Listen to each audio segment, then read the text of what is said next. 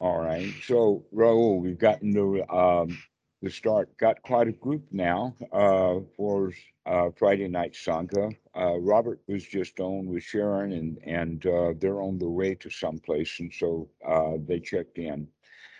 But anyway, um, Raul, you've got a question about the triple gem, which basically boils down to how can we take refuge in the Buddha when we don't have a Buddha? But you could ask the same question how can you take refuge in the Sangha when there is no Sangha? And how can you take refuge in the Dhamma when we don't understand the Dhamma correctly? So it's a question in, in all three ways. And the, the answer to that would be that while it may be problematic about gaining the uh, the Buddha that it's the least problematic for the Dhamma. We would go, uh, in fact, I have said this before, and that is on a scale from one to 10 with Western Buddhism for each of the triple gems, the Buddha, the Dhamma, the Sangha, that Western Buddhism is about a three or a four for uh, the Dhamma. They're about a one or a two at the Buddha and that there's zero at the Sangha. The word Sangha is the one that's the most missing. And that uh, we can say, all right, well, let's go back and say um, that to take refuge in the Buddha, you need a Buddha. Well, the answer to that is, is that, well, Western Buddhism has already decided that in fact it's an old story. I've heard this so many years ago, and it's been repeated so often. And I was wondering if any of you guys have heard this same thing, that there hasn't been any fully enlightened beings for centuries. Have you ever heard that kind of thing before? Yep. Yeah. Well, Right. Yeah, yeah, but Well- I've also heard, heard otherwise. I'm sorry, Eric. What? Yes, but I've also heard otherwise. Yes, exactly. We're about to hear a whole lot of otherwise. but that that's the mentality though that if we say that there has been no enlightened beings for a long long time then that lowers each individual's odds of being able to gain that now but if in fact there are tens of thousands or more of fully enlightened beings on the planet Earth right now, that raises your particular odds now, doesn't it? Yeah, you'd think so. And that uh, this is actually a part of where the lineage comes in. Now, one of the distinctions that in fact there's a sutta, okay, it's number 108, and it has to do with uh, Ananda coming out of uh, the first conference right after the Buddha died, and he's on Vendabad and gets into a conversation with a Brahmin that is asking, where the Brahmin is asking the question of what is the difference between your newly deceased uh, uh, Sakyamuni, the Buddha, and uh, the rest of you guys. And Ananda was quite clear with him there that the only distinction is, is that the Buddha found the path. He found it. He reestablished it, or he found a path that was already there pre-existing and that once that uh, path is taught and taught correctly, those who follow that path then are the same. They're the Buddha. There is no distinction between the Buddha himself and someone who correctly follows the path. That's uh, part of the sutra training. So if we understand it like that, then we can say that all perhaps this Buddha thing that we are supposed to find refuge in is not non existent. that in fact, if it is non-existent and hasn't been in existence for the past several hundred years, it's not possible to take refuge in there. But if in fact they do, you could say that the that that's the shining example on the hill is, is that we can in fact have light because we know that it has been done before and it has been done since then and it continues to be done that in fact the uh, the slowly learned information about Bhikkhu Buddha's life, uh, Buddhadasa's life, happened in a way that gave me even more confidence in him. As much confidence as that I had in Bhikkhu Buddhadasa from, from the very beginning, when I learned some of the history of it and recognized that he was not on his own that he was in fact um, because of uh, let us say some um, public talks that he gave that helped through serendipity for him to be uh, brought in and established into the noble sangha that already secretly existed in Southeast Asia and in Thailand. That the problem with it is not that it is um, non existent, it's that those who have it have been kind of secretly maintaining it. But that Bhikkhu Buddhadasa's position now is, is that the time for secrecy that lasted for hundreds of years, you can in fact see the secrecy that got started uh, with the destruction of Buddhism in India because uh, the actual real teachings, the real Dhamma of the Buddha, can royally tick some people off. Why? Because they can't make a profit off of people who they used to make profit off of because they could lie to them and get them to believe things and make donations or buy equipment or whatnot like that. And the real teachings of the Buddha then is uh, that we don't need any of that stuff.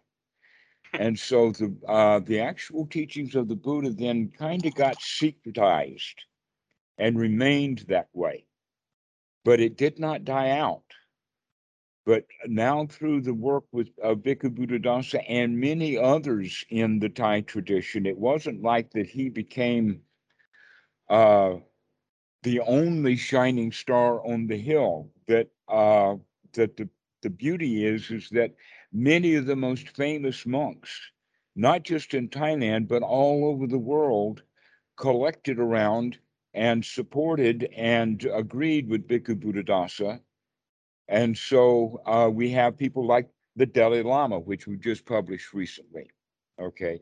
If the Dalai Lama holds Bhikkhu Buddhadasa as a senior elder uh, monk, then then that's kind of the story of the way that we we treat them. Um, we don't go right out and say, "Oh, he is enlightened," or "He is my number one teacher," or whatever. But the the way that um, uh, the Dalai Lama phrased it was is that Bhikkhu Buddhadasa is his senior or his elder brother.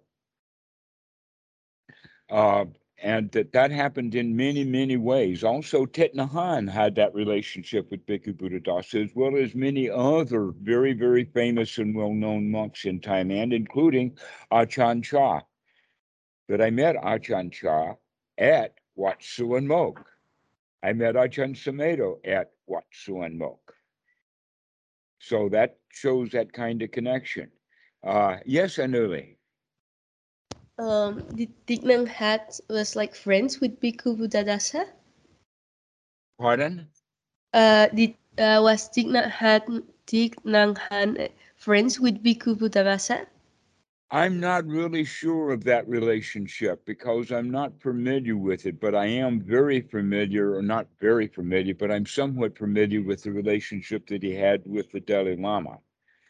But I do know that there were monks that were associated with um, uh, Thich Nhat that did visit Wat Suan Mok. Whether or not um, there was any correspondence or whatnot like that, I'm not sure of. But it is fairly clear that uh, there is some sort of Dhammic connection between uh, Thich and Bhikkhu Buddhadasa because their teachings are so similar. Uh, and so um, others that I would mention would be, uh, in fact, probably the star of the show would be, uh, you guys have never heard of him. His name is um, Achan uh, Panyananda. And Achan Panyananda was, uh, he's probably dead now. The last time I saw him, he was 98, and that was in 2002. So I'm not sure whether he's made it since then or not but he was the at that time still the abbot of the largest Wat in Thailand, Wat Chulapatan in Nonthaburi, with a couple of thousand monks, all of them more or less dedicated to the practice of the Dhamma uh, according to Bhikkhu Buddhadasa. In fact, it was when I was in India, living at uh, Wat uh, Bodh Gaya uh, uh, Thai, Wat Thai Bodh Gaya is actually the name of the one. And um, I met a, a, monk there who was from Wat Chulapatan, who strongly recommended, I mean, forcefully recommended that I go to Thailand and, and meet with Bhikkhu Buddhadasa. Later, I met that same monk back at Wat Chulapatan when I was a monk, and that was a very big celebration moment for him that his that that his insistence when I was in India to go to Thailand, and I actually went and became a monk, and now I'm visiting back at his watch. So those kind of connections are there. This is this is where that it has come from me. Now, whether or not I can pass that down to you or not, that you can see where I hold that refuge that I've got that that um, let us say uh, enthusiasm. Maybe you could use words like dedication or devotion or all in, uh, because I do have or have that refuge for the Buddha through the lineage with Bhikkhu Buddhadasa and all of the monks that I have such great respect for. Okay. So that means then that if I'm going to be bringing the Dhamma to you guys that I have to do it with the kind of standards so that you can see that um, there is something there that is worth taking refuge in. In other words, there is that shining star on the hill for you, that you can do it. That's the part that is so hard that uh, in Western Buddhism, with the mentality of we got no Buddhas. How can we take refuge in the Buddhas? Maybe we can practice and I can do it. But when you have that refuge, because you know that you've been around senior elder monks who uh, express and live the life of nobility. So that's that's an important point. And that's kind of missing in the West we kind of substitute that with the famous Dhamma teachers that are around. But the there there's an there's a side issue that I'll go into in, in a moment um, about that. Yes, Kishan. Uh, I would say like also when you make friends in the Dhamma, certain individuals could have that impact too. Like I see Dhammarato is, you know, here and he teaches, you know, you guys and then I go along into the woods with Eric, and I see what a great job Dhammarato has done with Eric. So it's even more confidence then at that point. On top of that, you know. Yes, that's an important point. That's getting, in fact, right into the issue of the Sangha. Okay. So the first thing is is taking refuge in the Buddha because you do have that kind of experience with noble people who do have something that is worth having. That's the important point, okay? That in other words, you've got a, an example. You can see it.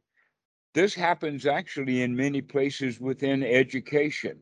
or that the uh, the young junior executive is mentored by the CEO, or that a particular uh, student in the university will latch on to a particular professor and really hold dear to him. That actually happened to me at one point. But the funny part was is that it was not a computer uh, science professor that I latched on to. It was a physics professor. and here's my love for physics was because of my association and my love for and attachment to and dedication to Dr. Sapko, who was actually quite a famous physicist at that time. So this is what we're talking about is, is that that connection that we make to where we can trust that what this person has to say is worth listening to and worth practicing and developing as a skill. An example of that is like with music. If you cannot hear another musician play a particular piece of music, and all you have is the sheet music, you've got very, very little chance until you've gotten quite a lot of skill. In fact, there's an old story about Franz Liszt that um, uh, Edvard Grieg put his piano concerto uh, on the piano, where he was. Uh, I mean, Franz Liszt was kind of giving a um, uh, a small performance, what they call uh, chamber music, and uh, Edvard Grieg walked into there with his piano concerto and asked Franz Liszt to play it. He is sight reading a major piece of music. And there was one, the story is, is that there was one time when Franz Liszt stopped in the middle of it to question what was the thing there. And the story was is that he just wanted to take the time so that he could review the stuff in advance so that he could continue to play it by sight that's how good Franz Liszt. I mean, that's the story. He was like the best musician in the world, and this is one of the stories about how excellent he was um, with sight reading. But all of us, we can't take a piece of sheet music from a major piece of work like that and just sit down and play it. No, we have to hear it over and over and over and over again. This is the way of the Dhamma. We have to hear things over and over and over again. So, part of the teachings of the Buddha then is that the Buddha style is, is that he repeats the same things over and over and over and over again. And there's quite a lot of consistency through the suttas that there are several interesting themes that keep running and running and running through there. And one of them, in fact, we had a conversation on the dialogues or the comments in the YouTube about where did the Buddha actually say that he only teaches one thing, and that is dukkha, dukkha nirodha. Well, guess what? That actual phrase is sprinkled out a number of suttas. It's all over the place. That this this is the kind of stuff that we say over and over and over again, which is now that repetitive nature that we're talking about, is taking the refuge itself. The taking refuge means that you keep going back and keep going back and keep taking the refuge, keep going back to it.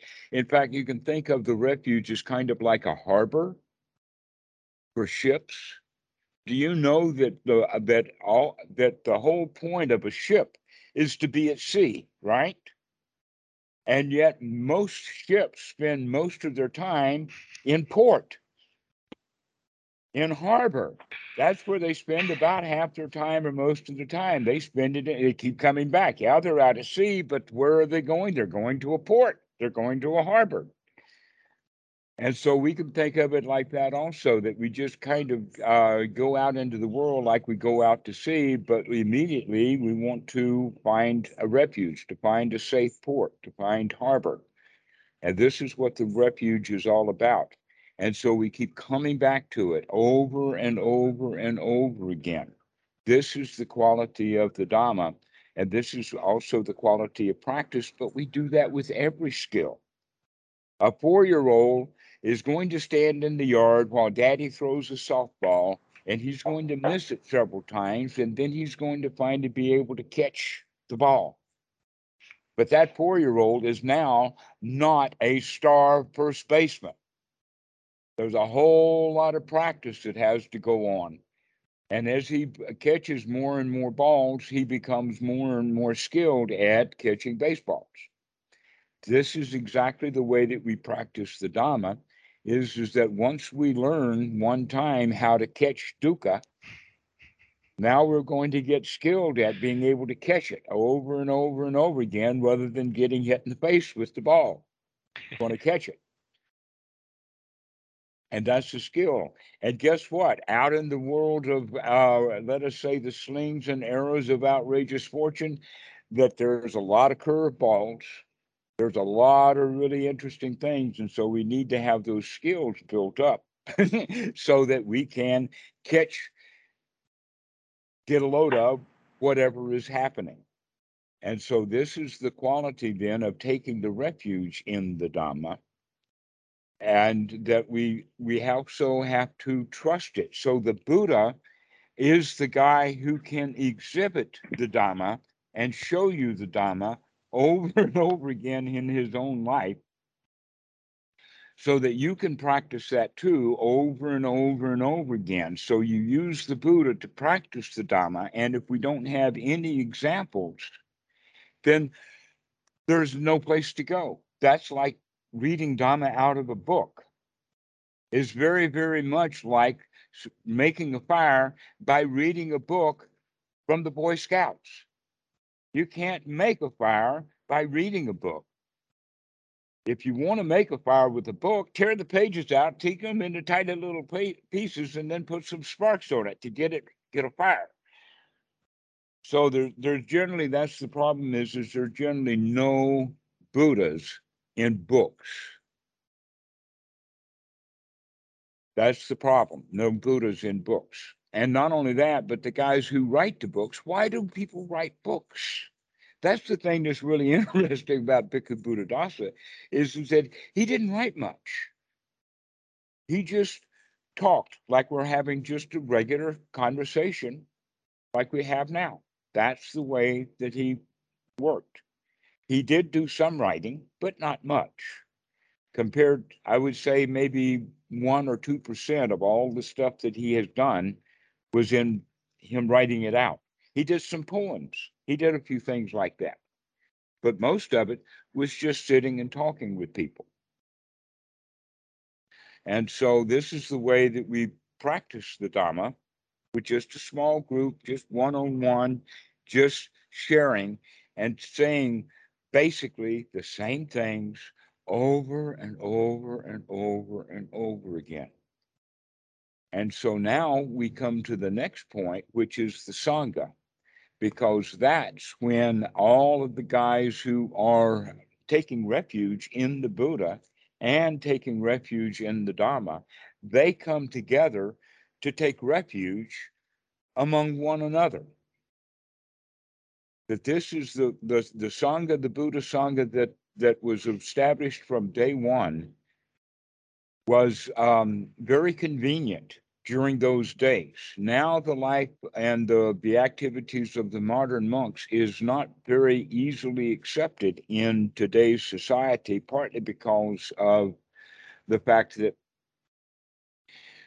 the young men and women have been so deeply indoctrinated into capitalism that they that they weren't when they were uh, back uh, 2,500 years ago. That there were no regular jobs back then. There was no regular salaries back then, and that uh, there was also not that work ethos of if you don't work, you don't eat. None of that kind of stuff had been established in the time of the Buddha, and so it was actually um, a fairly easy thing for guys to do is to say, "Oh, well, why should I hang out in the village and have all this trouble when I can go hang out in the woods with all those happy old dudes?" And so that was basically what was going on is, is that the Buddha designed and developed the Sangha to make life really easy. To make life really, really comfortable.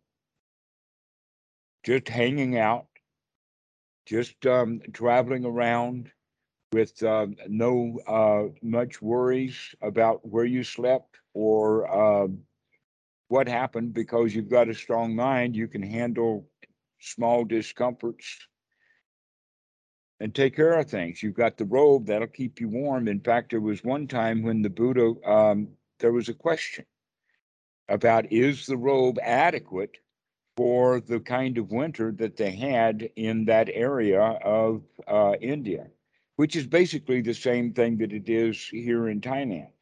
And the answer to that is yes, the double robe is enough bedding. It's enough cover. You can get over it and uh, get under it and, and be comfortable in this kind of weather. That's not true in Chicago. That's not true in Minneapolis. There we need more, but in the place and the time of the Buddha, just the kind of stuff that you could carry around was all the stuff that you needed to manage your whole life. And so people were actually able to make it very, very easy. So you could say that uh, the climate that you live in has a lot to determine as to how difficult your life is. The colder or the hotter it is, the more difficult life is. But when you live in uh, in the tropics, uh, in a, um, especially uh, where there's a lot of good wind and and whatnot, so that the weather is pleasant much of the time, that allows you to live a very easy life very, very easy, comfortable, got no place to go and nothing to do and not worry about anything. And so these guys were able to collect together and and have, let us say, a, a band of merry men. But it was not the kind of band of merry men like Robin Hood had, because those uh, guys had enemies the sheriff of Nottingham and and uh, uh, Prince John and all of those were, were enemies, and these guys were considered thieves. To where in the time of the Buddha, his band of merry men actually were supported by the kings in the area. In the east, there was King Pasenadi, and in the west, there was King Bimbisara. And King Bimbisara and his lineage eventually gave uh, us a soak about 150 years after the time of the Buddha.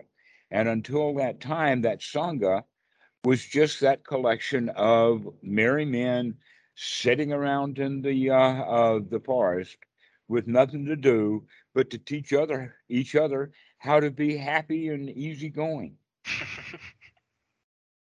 and so this is what's missing in the West because the Buddhism that has come to the West has come to us with uh, a lot of competition. Yes, Anu.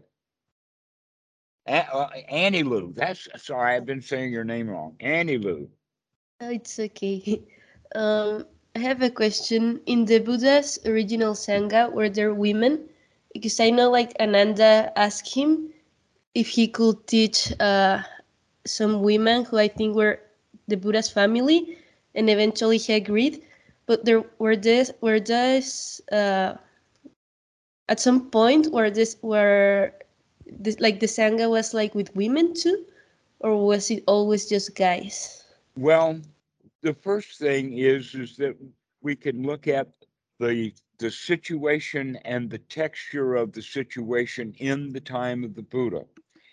In the time of the Buddha, there were some social things already that lines of um, uh, let us say, the way that women should be behaving and the way that men should be behaving was already set up in that culture, just like it is in modern times. That in fact, in the in the most modern times, let us say in the past 50 years, that the inequality between men and women has become, let us say, a hot topic of uh, public conversation and public discourse. And in the time of the Buddha, that had not happened. And that uh, it wasn't so, mu- so much a, a difference between men being better than women, but rather that it was that men had a kind of a role that, in fact, in today's world, you can see that um, men, most of the, many ways to talk about it, most of the students that I have are men. Why is it that men get all brokenhearted and crippled over their life and go looking for refuge? Why is it that women seem to tough it out and do what they're told? And on that regard, congratulations for you for not toughing it out and doing what you're told, that you're actually looking for a way out of that kind of stuff. And so that's the one thing that we can look at is, is that it has to do not with biological differences, but really social differences between men and women. For example, here in Mexico, well, the only retreats I've been in Mexico are like the Goenka retreats, and there's also there's always a lot of women, and the the spaces for the women they go like in five minutes. There's no more spaces, so there's like more women. But I think that has to do more with that uh, men work all the time, or I don't know. But I guess like what's really in my mind is I cannot help but uh, sometimes there are very unwholesome things that arise in my mind, like a, a, bit of resentment or maybe like jealousy, like, oh, I want to go to a wat in Thailand and then investigate, and there's only one place in Bangkok. Uh, but there's a lot of other wats I could go if I were a man. And I don't care about being a, a woman or a man. Like, I just want the teachings so I have like a bit of resentment towards uh-huh. that. Well, here's the thing about that that when the West goes to the East, you have probably heard it. I think that it was Mark, Mark Twain who said it, but it might have been Horace Greeley. But in case, any case, 100 or 50 years ago or so, guys were saying things like, East is East, and west is west, and never the twain shall meet. Now, what does that mean is, is that the Eastern way of mentality of doing things is different than the West. And when the West goes east, it may take them years to figure out because when, when Westerners go to Asia, we go with our Western mentality. We expect that the world in Asia to be exactly the way that the world is in Thailand, or excuse me, in, in the West. And it, it it's actually taken me many years to figure out that there's quite a difference between the two. So here's one of the examples then is, is that Westerners come, let us say Western women come, and they see that the monks who are dressed in orange robes have a very, very high status and the women are not allowed to be monks and take on the robes, but that there are um, uh, other things like mechi. Well, the word mechi actually uh, does not necessarily have to be a woman, though that seems to be the way that it's worked out altogether. But basically, there's various different ways of taking precepts. There is the five preceptor, the eight preceptor, the 10 preceptor, and that the, the clothing that the women wear, the mechis in Thailand, it has a variety to it. Some of them wear, uh, wear only white. Some of them wear white trousers. Others of them wear, wear long white skirts. Some of them also make a mixture of black and white to where the, the skirt or the trousers are black and the shirt is white. Some of them shave their heads, some of them don't. So, in a way, you could say that the women in Thailand, the Sangha of women in Thailand, has a whole lot more variety and a whole lot more possibilities than the uh, than the male Sangha. This seems to be pretty stuffy. Also, this uh, this the the Thai society is matriarchal. Buddhist societies tend to become matriarchal. Why? Because the guys are all doing their Dharma thing, leaving the household and all the uh, the business and everything to the women. but that's not necessarily 100% of the case. But uh, in those places where that is the case, the uh, let us say it like this: the temple itself is not run by the monks. The monks are all guests at a particular wat. That's just their home. That's just where they live. They don't run the place. Even the abbot is not the abbot of the wat. He's the abbot of the monks in the wat. There's a difference. The wat itself is run by generally a board or a group of uh, lay people. And that board of lay people almost always is influenced by the women in the community that the women are the ones who actually support and, and I, I didn't see that quite so strong when I was in the Wat in Thailand because it's such a big Wat and some many things happen behind the scenes and whatnot like that. But when I was in the smaller Wats, it was really clear and obvious that the that the people who ran the Wat were the grandmothers of the community. They're the ones who ran it. They're the ones who decided where the parking places were going to be and all that other stuff, where the money goes and everything. But they do it with, by, and through their husbands. And so the women wind up being kind of in the background, but they're still the boss. And so Westerners come and they see this system and this arrangement in Thailand and they say, chauvinism, chauvinism, oh, there's chauvinism here. Then, in fact, uh, there, the, the chauvinism and the whole idea of the chauvinism is a Western mentality. But that kind of chauvinism does exist a bit in Thailand, and it also uh, exists a little in um, uh, the time of the Buddha. So we have these social roles. And also in the time of the Buddha, there were expectations.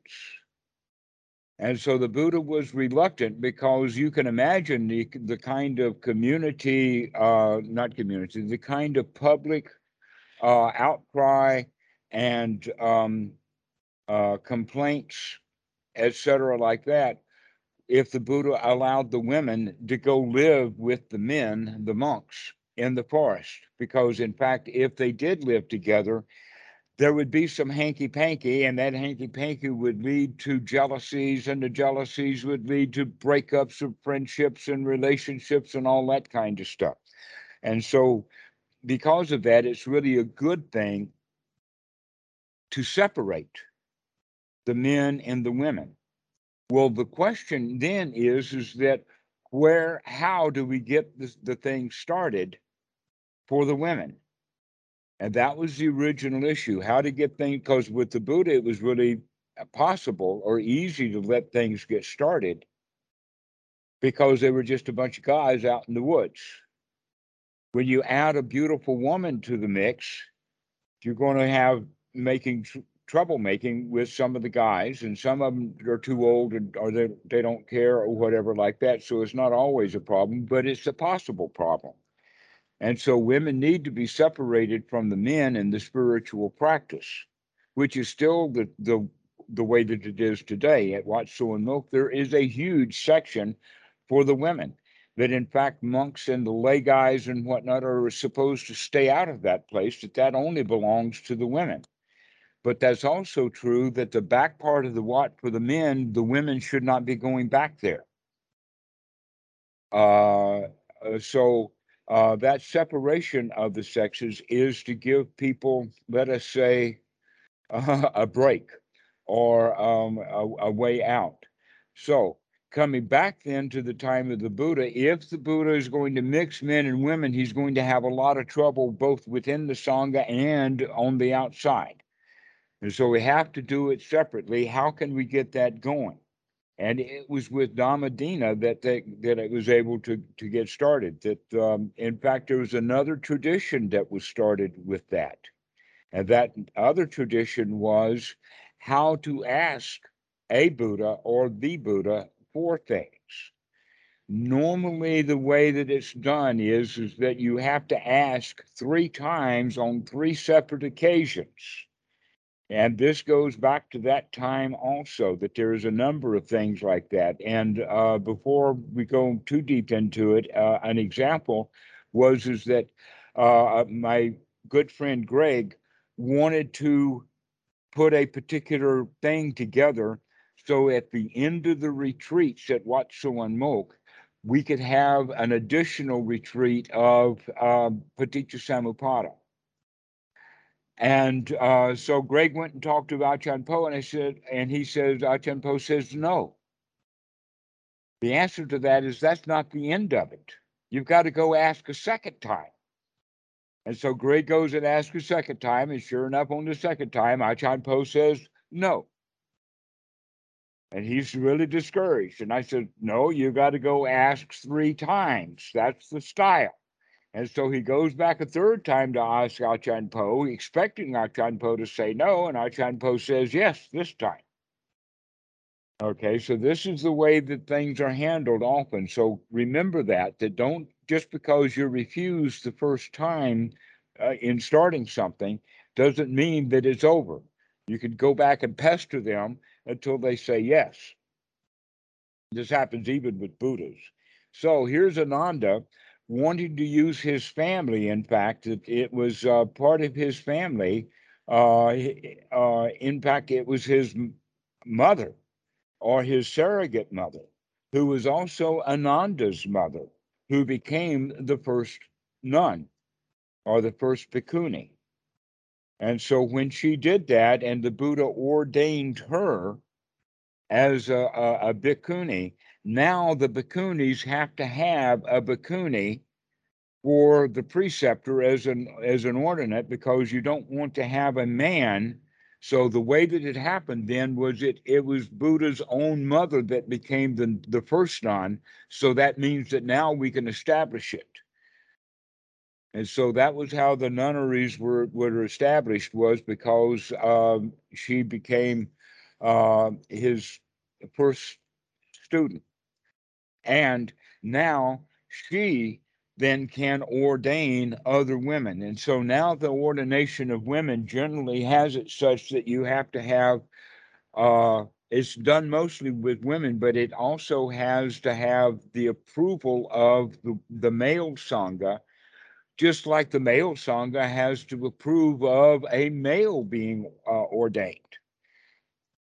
And so that's not a point of chauvinism that only uh, that in the male ordination that it can be done with only men there, but a women's ordination has to have both the woman as a preceptor and also has to have the permission and the um, opening uh, influence and the participation of male monks also. Well, now that's problematic if you don't have, or if you want to reestablish a bhikkhuni and that didn't happen in Thailand, that only monks came to Thailand. There were no Bhikkhunis who left India and came to live in Thailand. And so the old problem then was is that how do we ordain women? But in the Thai culture for centuries, it didn't matter because they already could be machis. They were already the top dogs anyway. It was only with Western mentality that came in with uh, um, what you call feminism that says, oh, we need equal rights. We need to have women back in the orange robes. Okay. Well, guess what? In Taiwan, Taiwan is a unique place about that because Taiwan not only did have um, nuns, but the nuns outnumber the monks in Taiwan, Taiwan, so I hear seven to one.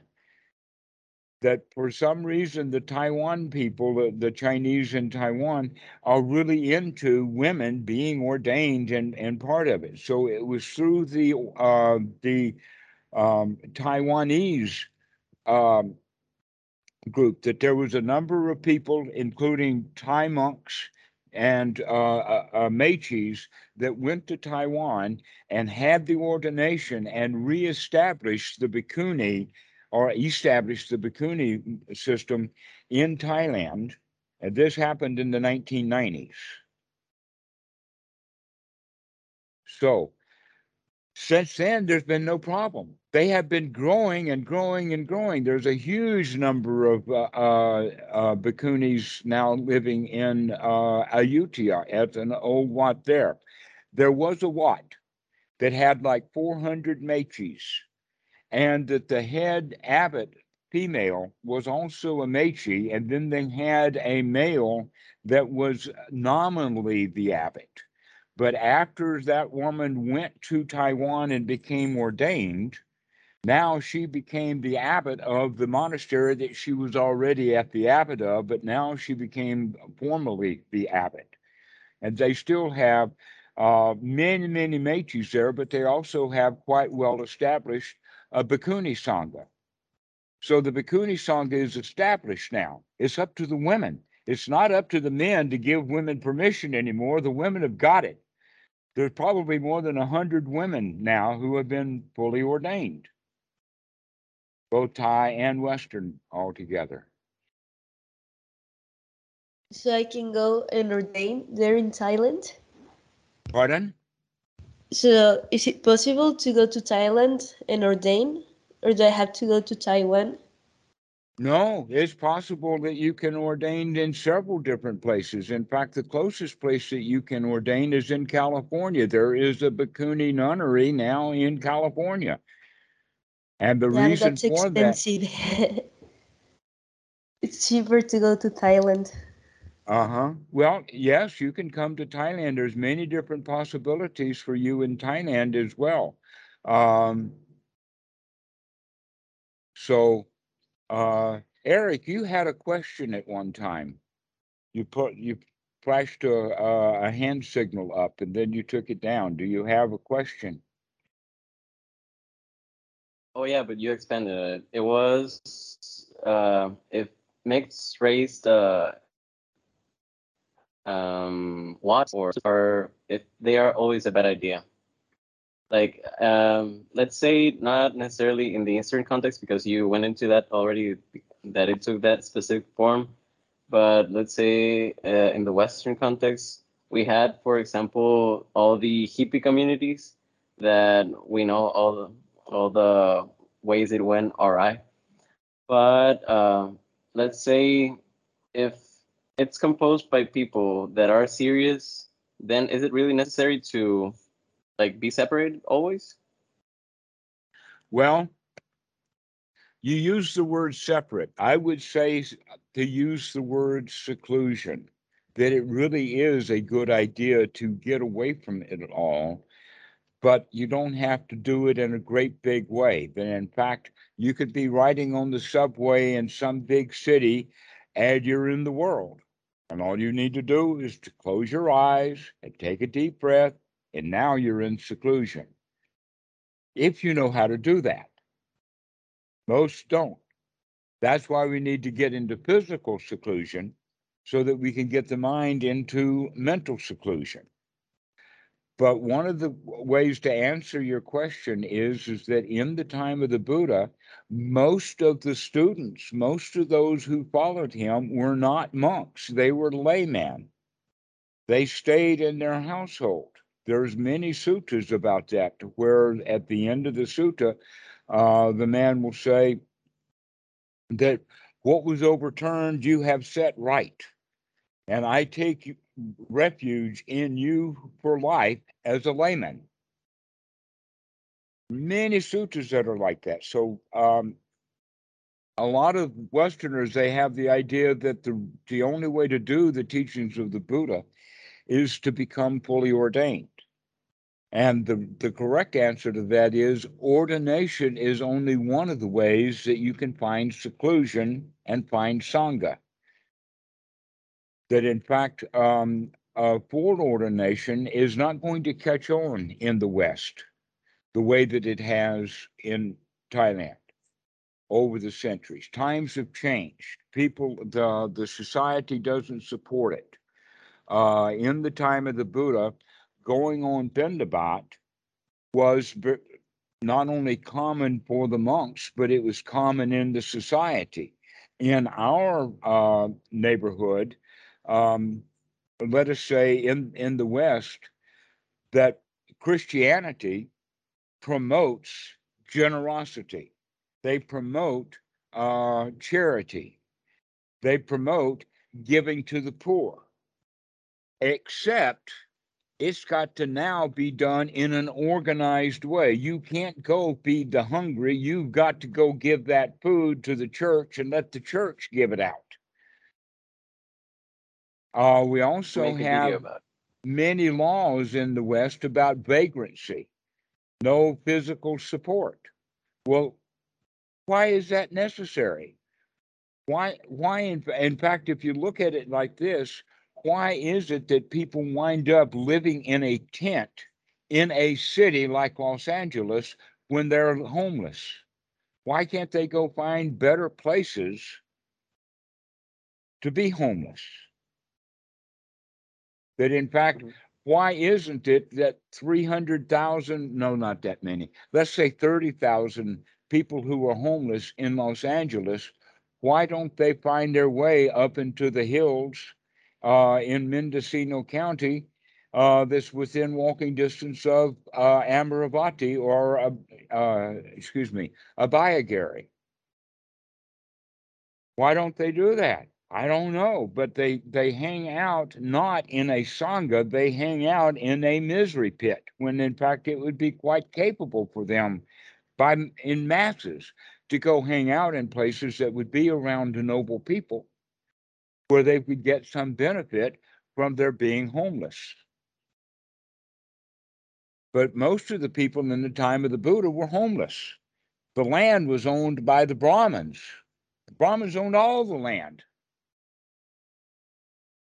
That it was only, um, uh, let us say, when the kings came in uh, and started to break that that system up. But the question is, well, how did the Brahmins get all the land? The answer to that is whenever a landowner died in that kind of religion, the only way to get to pray him into heaven was he had to donate his property to the Brahmins so that they would do the job of praying him into heaven. And that's how they wound up with so much property. So homelessness was a common occurrence in the time of the Buddha, and it was quite easy for people then to just drop everything because they had nothing to drop and to go join the Sangha. That's not the case now, even when people are quite capable of dropping and going to join the Sangha, they don't have that as an option. They don't even know about it. It's not common knowledge. It's not available to them. So the question is, is that those who do become interested in the in the the the Buddha, uh, or let us say Western Buddhist, are by and large almost exclusively they're lay people who have no sangha, who have no Buddhas, and have only Dhamma that comes from a book. And that's the bigger problem. What we really need is the entire triple gem. We need all three of them. We need to hang around with people who we fully respect. That's why I was hanging around with Bhikkhu Buddhadasa. That's why I'm willing to hang around with you guys and to hang out and, you know, just enjoy life. And that also builds Sangha. And so you know that I'm very big on the promotion of Sangha, that everybody can come and be friends with one another. Um, that I recommend that uh, the, the the women that are part of uh, my, let us say, my friends, should know each other. Uh, then Annie Lou and uh, Anya and uh, Sandra and Debbie and Agnes and uh, others that I've had for women, it would be really marvelous if they were best friends with one another so that they could share the Dhamma. That's wat we need is we need Sangha of friendship, not necessarily particular clothing, hanging out in the woods in a particular place, or to hang out in the what with certain uniforms on. That this is the, the Western mentality is we get wrapped up in the surface of it, the the uh, uh, the visible stuff, rather than looking at the deeper parts of it, which has to do with building relationships, building sangha, building friendship, building support networks, so that we can can support one another happily with friendship and with generosity rather than doing it through the Western mentality of capitalism.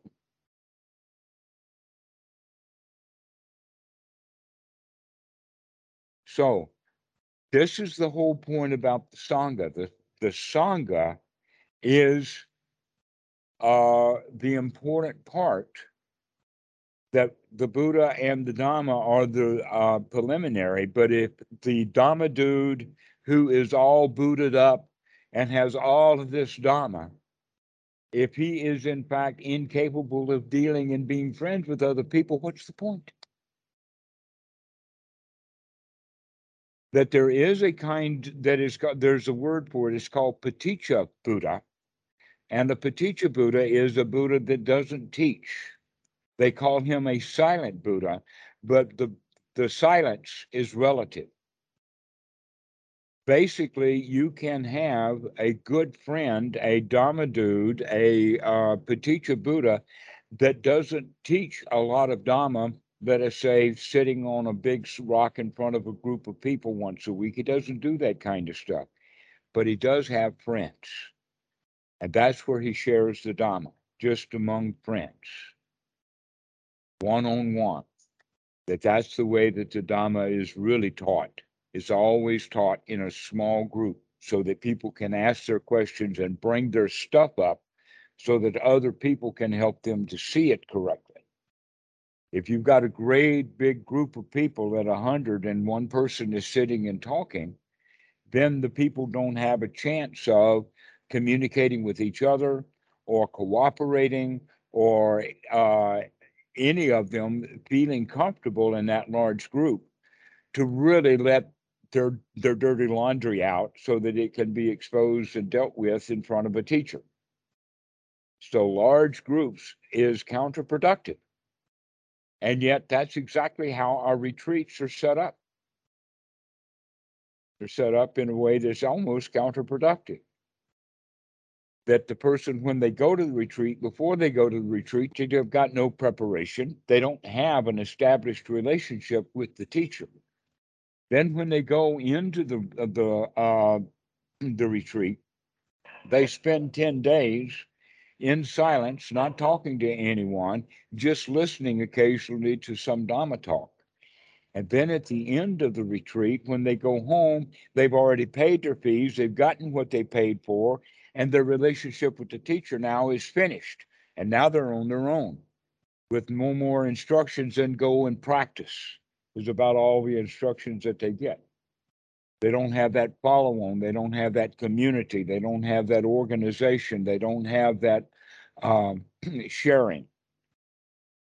But in small groups, we can do um, all the work that needs to be done that a large group can't do. Now, in society and in uh, the West, we recognize, oh, the more the merrier. That if we've got a political party, but we've only got a few people in the political party, we're not going to get anywhere. We need millions of people in our political party, right? Which basically brings things down to the lowest common denominator.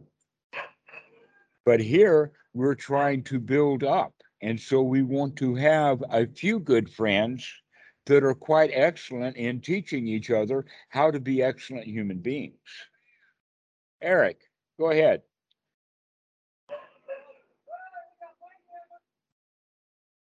Eric, you got your hand up. Yeah, that brings up a question. Yeah, uh, that brings up a, a question that, um, for example, I stayed in touch with the Vipassana group here in Nicaragua. And uh, do you think that if I apply the investigation and sustain uh, noble thought? Say, ask a question again. I stayed in touch with the Vipassana group in Nicaragua, uh-huh. and they organized uh, they organized weekly um, virtual meditations on Wednesdays. Mm-hmm. And I've had the same teacher, for example, uh, in the three retreats that I had with them. My question is uh, by keeping in mind the right practice as, as we've been doing it is it uh, like is it useful? Is it of benefit to meditate with them once a week and stay in touch, or or is that Goenka meditation incompatible, or like not worth practicing? Not even worth practicing. I would say Not offhand even that it worth staying in touch with the group. Yes, I would say offhand to, uh, I would recommend always when people ask that kind of question is to, yes, go and be friends with those people. They are in fact seeking the Dhamma. They want the Dhamma. They want, and probably they don't know that they want it, but they need Sangha. And so you can go with that mentality and spread that idea that this is this is the triple gem. The Sangha is a group of people who are like-minded who can help one another. They can help each other in the Dhamma. Okay, so yes, I would highly recommend that, and that uh, making friends with that teacher would be useful also the more t- that in fact when someone is a teacher that means they've already spent quite a lot of time and so they care quite a lot. He's probably quite serious about the dhamma maybe you just with your spark of attitude and whatnot can turn him from being serious about the dhamma to be enthusiastic about the dhamma instead. Yeah, he's a pretty serious guy.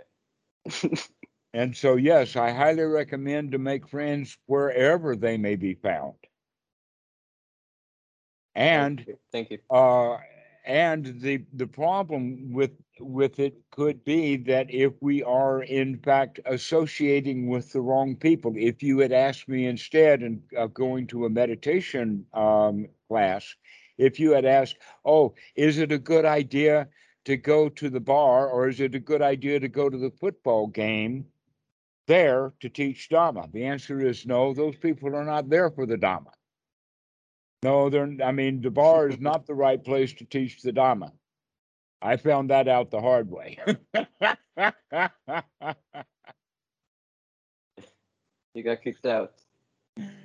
yes, that, that, that, what, but people who are going to the meditation retreat, they're already hungering and thirsting after the right way of doing things. They're already looking for it. So this is naturally a group of people that you would want to associate with.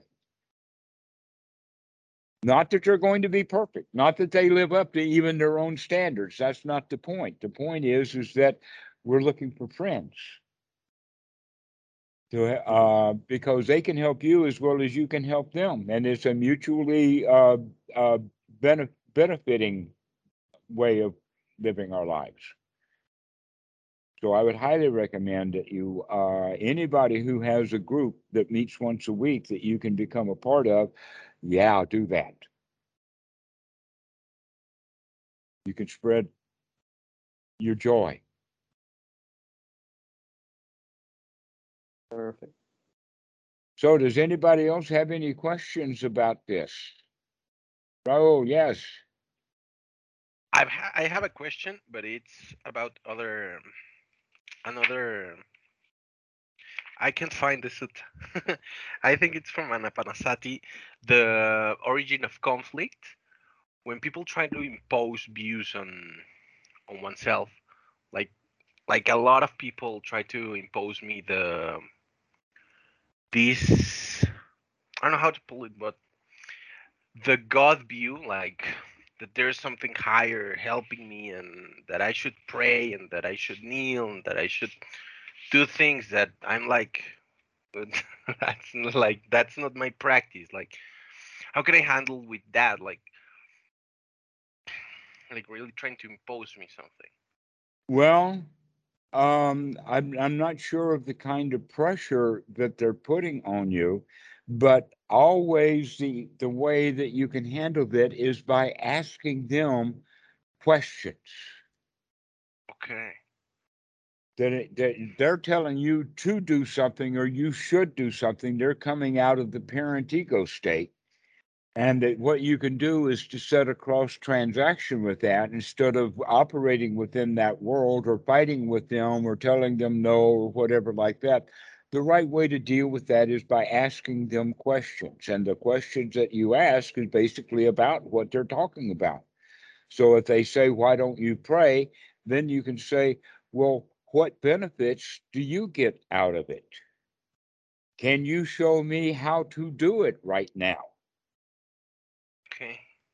and those kind of questions you can actually put put it right to them what is it that you mean by by praying is it just wanting something that you don't have and expecting god to change his plan to give you what you want is that your prayer i mean that's the typical kind of prayer like they they go together and um, who has a prayer request? Oh well, Aunt Susie's in the hospital. Okay, let's everybody pray for Aunt Susie to get her better, right? That's just saying I want Susie to feel better. Well, if you want Susie to feel better, go to the hospital and cheer her up. yeah. There's this old sitcom. You ever you ever heard of uh King of Queens?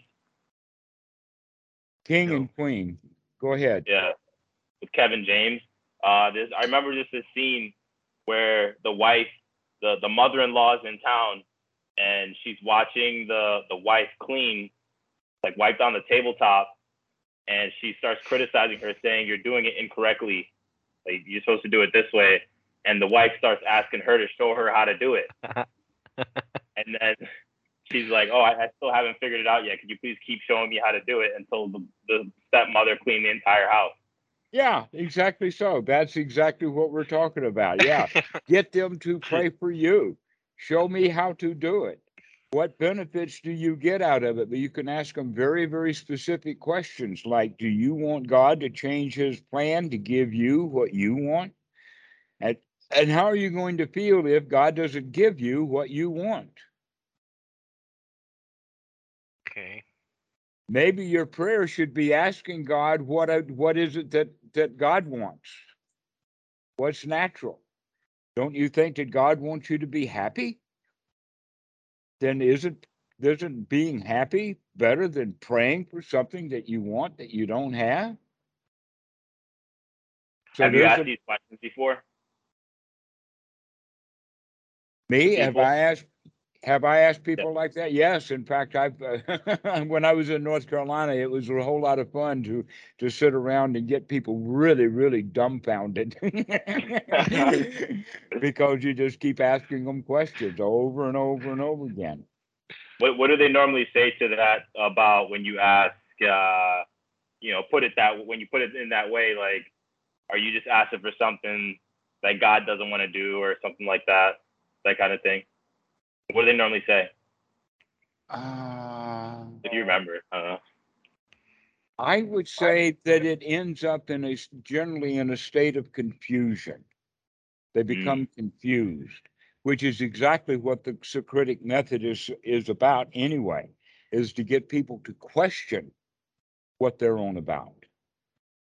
And a state of confusion means that they're beginning to question this this big solid hard rock of you should pray to God every day is a big solid rock that they've got. And when you started questioning that, now they have to start questioning it too. And always their questions don't get a decent answer. That's why there's confusion. So that's the way, that, but uh, yes, Anilu. Um, I have a question like regarding that. Uh, does this call for some kind of discernment? Say when you know the person, uh, well, some person might get caught into confusion. Another person may have like a what's the word like a crisis. So sometimes I feel like I don't know. Sometimes it's people I love, like family and aunts, which Mhm. I'm ninety percent sure will never drop these ideas.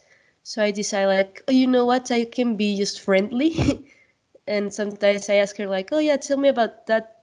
What does this means? Like being killed by ju- God's judgment, and I'll just listen like if it was a movie, and then I ask her like, "Oh, and who's that guy?" You know, and I keep listening as if I was listening to the radio or a movie, and because I feel like mm. I don't want to cause Include your mind. conflict or crisis, and Uh-huh. I don't want her to convince her, and I know I'm not going to be convinced either. So some, but I don't know, like Okay. how to discern when it's wholesome to just be a friend and when it's wholesome to, to try to uh, cause some doubt. Ex- You're you're exactly correct. Okay, so um, uh, Raul asked a particular kind of question, and you're broadening that question. So let's go back before we get to the answer to your question. Let's re- revisit his. That he's asking uh, a, a question about when they come to him to tell him that he should do what they're doing. And the answer to that is ask them a whole lot of questions about what they're doing, including like how to clean the, the house, which is, you know, uh, Keyshawn's point, is to get them to do that. You're asking a slightly different question in the sense of when you can see that they are in misery and suffering, what can you do about it? The answer is you can't go and tell them or instruct them. When someone is in that mentality, they're unlikely to hear what's happening. But now let's say that perhaps they do. If you start questioning them, like with uh, Rahul, and that Keyshawn asked, what's the normal response? The normal response actually goes like this the first thing that happens is confusion if they continue to investigate within that confusion, they will go into what is now referred to as an existential life crisis. An existential life crisis is when the reality of the situation confronts the reality of what we thought was real. And that being unhappy and miserable is um, uh, then ripe for, with seclusion, excuse me, with uh, confusion, to go into a dark night of the soul or into an existential life crisis or the, the question, what's it all about and who the hell am I and what's going on here and those kind of uh, things. So that can happen along the way from the confusion into the crisis your job as a Dhamma dude is to just be cheerful. You don't have to teach them anything, just merely ask them questions until they start asking you the right kind of questions. And the right kind of questions then will be for you to share the Dhamma. But until they start asking the right kind of questions, now, this is actually the historical way of it being done. This is part of the reason why the Sangha became and remained secret, was because they were waiting for people to ask the right questions at the right time in order to allow them into the Sangha. So that can be overdone. There needs to be kind of a balance between uh, how much do we reach out and become available versus how much do we try to push on them. So when people are miserable and not asking you questions or not telling you to go do what they're doing while they're miserable, which is kind of funny, you know. That's hard for the for the people who are praying to understand that they're praying because they want something. They're praying because they're miserable. If you're not miserable, there's nothing to pray for. But in your case, you're just looking at people who are miserable and are not really asking you any questions about it. For that way, you don't have to then come back with a bunch of questions to them, but rather the way of managing it is to just merely get your mojo up, get your cheer up, get your joy up, and then go share that with them. That, hey, they don't have to be miserable, they can just be happy. That's the way that we deal with that is, is that your job only is to cheer them up, not to teach them. Or another way of saying it, in that case, it's time for you to give them a fish, not to teach them how to fish. We don't teach them how to fish until they ask you how to fish. And then you teach them how to fish. But until Yeah, then, you give First, them a I fish. learned how to fish. Jeff, you got a question? Yes, Dhammarato. Um, my question is, um, just in terms of, you know, Anna, Anilu is talking about, you know, the risk of destabilizing people by asking them questions, Mhm. particular questions. Um, so I'm just wondering, how do, how do you approach your teachings if you have a student who is coming from, say, a dry Vipassana kind of background and has become destabilized, is in the so-called dark night of the soul? Do you change your do you change your the way you teach them in any fashion? Actually, the question that you ask is the same um, theme or the same question line that Dan Ingram is on. How do you get meditation students, deep meditation students, dry vipassana meditation students, how do you get them out of the existential life crisis that they create for themselves with their meditation? and the answer to that is do they want to come out of that or do they want to drag you in? With Rahul, they're wanting to drag him in. With uh, uh, Anilu, they're just miserable. And your question then uh, has to do with well, what state what state are they in? Are they just a miserable vipassana meditation practitioner, or are they wanting you to do what they're doing, or are they actually um, in a crisis and know that they're in a crisis and want to have some help out of it? In that case, we would still go with asking them a bunch of questions. And in that regard, I would go so far, uh, uh, depending upon the situation, but the statements that you made, we go back to what they say and ask them questions about that. So, dry vipassana. I have heard of dry vipassana, but I like juicy better. How about you? Wouldn't you like juicy better than dry? And hear what they have to say about that. And they may go on for five minutes about it. But you can say, well, have you ever tried some juicy? I mean, why should you have your toast without butter?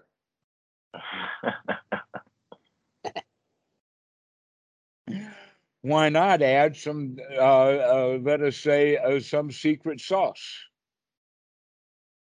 And that secret sauce is the joy. But the joy that we add means that we've got to change the mind out of the unwholesome, dry inspecting of just good old whatever it is that's out there in the mind into putting something in the mind that's worthwhile having in the mind, and then watch what the mind is doing with its favorite toy rather than watching it when it's miserably trying to run away from the monsters.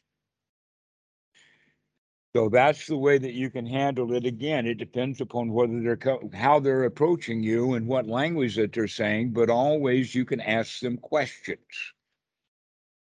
That's the way to go is to ask them a lot of questions about what they're doing because these questions then will have them to take a look at and see more clearly the very things that you are seeing already. But if you just tell them that, they probably won't like it because it disagrees with something that they've heard before. This is why the old Socratic method of asking questions works so well. And I'm fond of asking students questions.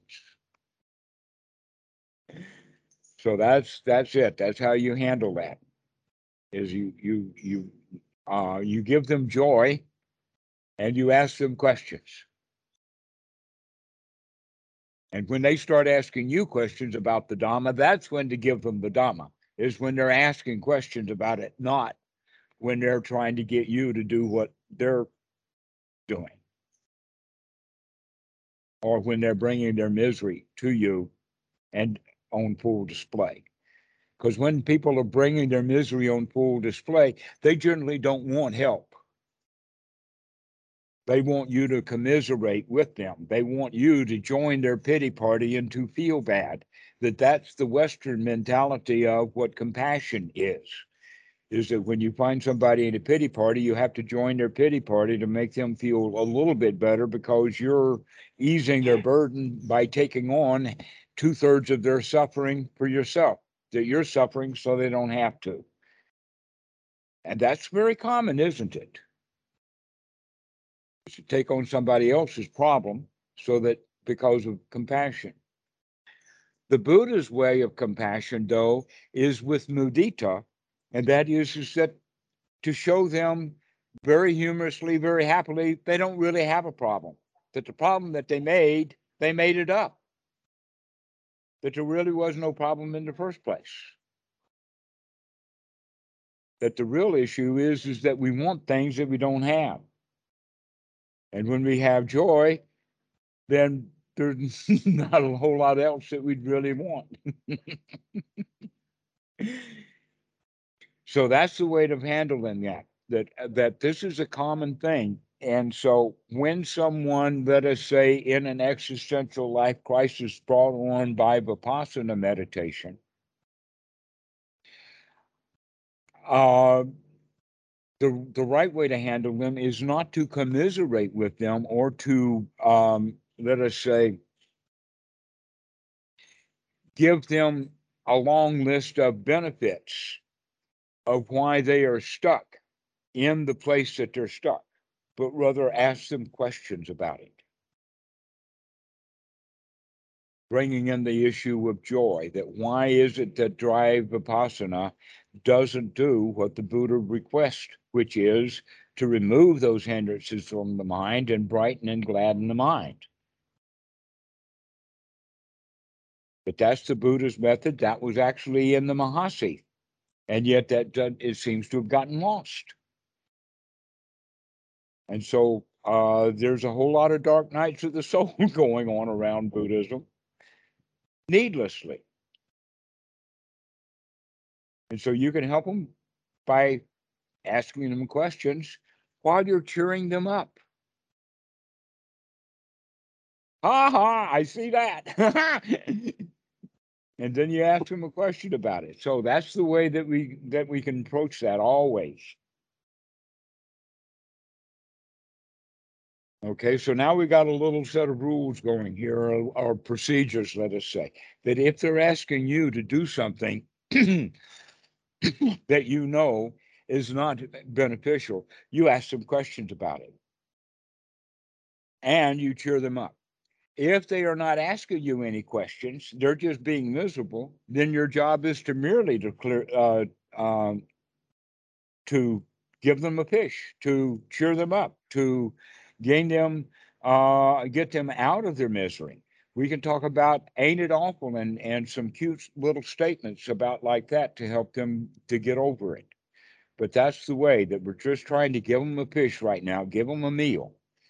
If they start asking questions then that's the time to answer. But we don't answer questions or force dhamma on them if they're not thirsty already for it somehow hmm? Does that make sense to you, huh? All right. Yes, thank you. Thank you so much. I, Okay. I'm sort of um, I, I'm certainly not in the dark night of the soul. I don't have the sense I'm in a dark night of the soul, but I, I was exposed to dry vipassana, and it's I think it's kind of uh, racked up my nervous system. I'm pretty taut, so using your methods, I'm trying to loosen up. Mm-hmm. Yes. Um, that if we are prone to being uptight, Vipassana will make us really uptight. If because it's dry. it's going down to the driest desert there is in within your own mind. It will take you right to your desert. That is the dry method. In other words, we're not removing those hindrances, and so those hindrances are just staying there and staying there and staying there. We have to remove those hindrances from the mind, to remove the unwholesome thought, to gladden the mind, to bring some joy. And when we have joy, now uh, we're practicing already correctly.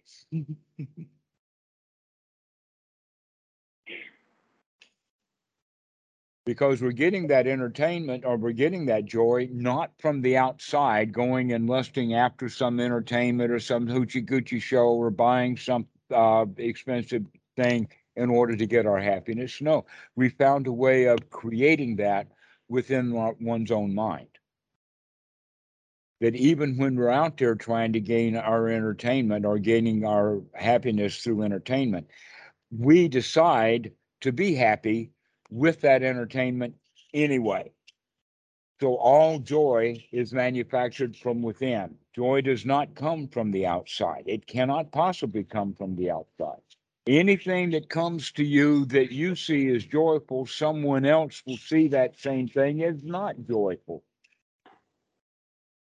So it always has to do with what's going on in your own mind. And so if you can bring joy to your meditation practice, you have brought the most important essential ingredient. And when you bring your joy to the Sangha, you're bringing the most uh, essential ingredient that the Sangha needs is joy, happiness, friendship, And so this is the way that you would deal with your own vipassana, your own dry meditation is just to lighten it up, joyful it up, gladden it up, brighten it up, making the mind fit for work by having it bright and joyful. And then we can do the vipassana. Now we're uh, uh, we're going to be taking on objects that are fit for uh, investigation. In the beginning, we were making sure that things were fit. Now that they are fit, because we can practice to the point of having one wholesome thought after another after another. Now, what we're going to do the noting of is these wholesome thoughts. Am I able to apply and sustain my mind to the wholesome? Can I keep doing that? Can I keep sustaining it? Can I keep having wholesome? Can I keep my joy going? Can I keep it happy? Can I keep it light? Can I keep it unimportant?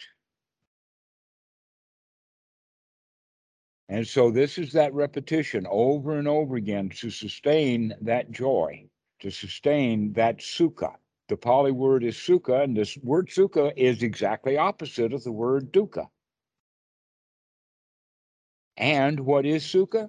The definition in the in the Pali lexicon is safety, security, comfort, and satisfaction. Those are the four aspects of sukha.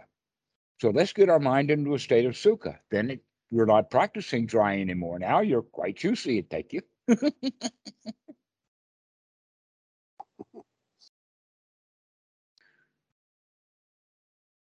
well, does anybody have anything else? We've been going now about an hour and a half. This is looking good. Anilu, do you, uh, Anilu, do you have anything to, to say? Uh, no, not right now, but this was really helpful, especially the part about the fish. okay. Keyshawn, do you have anything to add? Uh, uh not not right now. Uh, but if you if you're around after this call is over, I got some imaginary problems to bring up to you. okay. All right, Eric. How about you? Do you have anything? Any parting words? Um, thank you. I'm quite satisfied with today's talk, and I'll be contacting the other med- meditation group. I hope uh, we can build some more friendships. Excellent, excellent. Oh, what about you? You got anything? Um, well, only stuff to work on to practice, which is quite nice. Thank you, Yeah. Marta. Thank you, everyone. Jeff, how about you? Uh, no, nothing else. That was excellent. Thank you so much. Excellent, guys. Well, thank you so much. This has been a delightful conversation. I really enjoyed it. Thank you all. Thank you. May you all become Sangha together. May you contact each other individually and just having a, a happy Dharma talk. Ha- Hi, had, glad to see you. Thank you. Thank you, That everyone. in, that in, you. that in fact on, we, we have now a list going on, uh, it's actually the Sangha because everybody's on it. And I invite you, any thoughts that you have, just bring up Skype and put them out there. If you read what other people have said, then, uh, comment. You mean there's a third group now called Sangha? Yeah, the Sangha, just like this is the Sangha US, we have the Sangha UK. Now, the reason that it's like that is because Skype has limits to the number of people who can join and Okay. do uh, the meetings. The Sangha, without a US or a UK on it, has more than 200 people on it, which means we cannot use that one for uh, for video calls, but we can use it as a bulletin board for everybody. Okay, so that's where we communicate is on the Sangha uh, in um, uh, Skype, Excellent. Thank you. and I I highly recommend to go and chat and have fun together. That's taking refuge in the Sangha, in the community of friends. Very important at the Wat. More important than I can even describe to you. But once you gain four or five or six or a dozen friends of your own, you'll see that friendship is just so valuable. You can call on other people. You discuss things and and uh, figure things out together, and enjoy each other's company mostly. Okay. Well, guys, this has been really great. We'll talk to you later. All right. Thank you, Amatu. Thank Thank you. you, everyone. See you. Thank you, everyone. Bye, Have a good everyone. night, day. Seeing you all. Uh-huh. Yeah, I'm so happy for each one of you. Thank you so much. Bye. Bye bye, guys. Bye. Have a good week. Bye bye.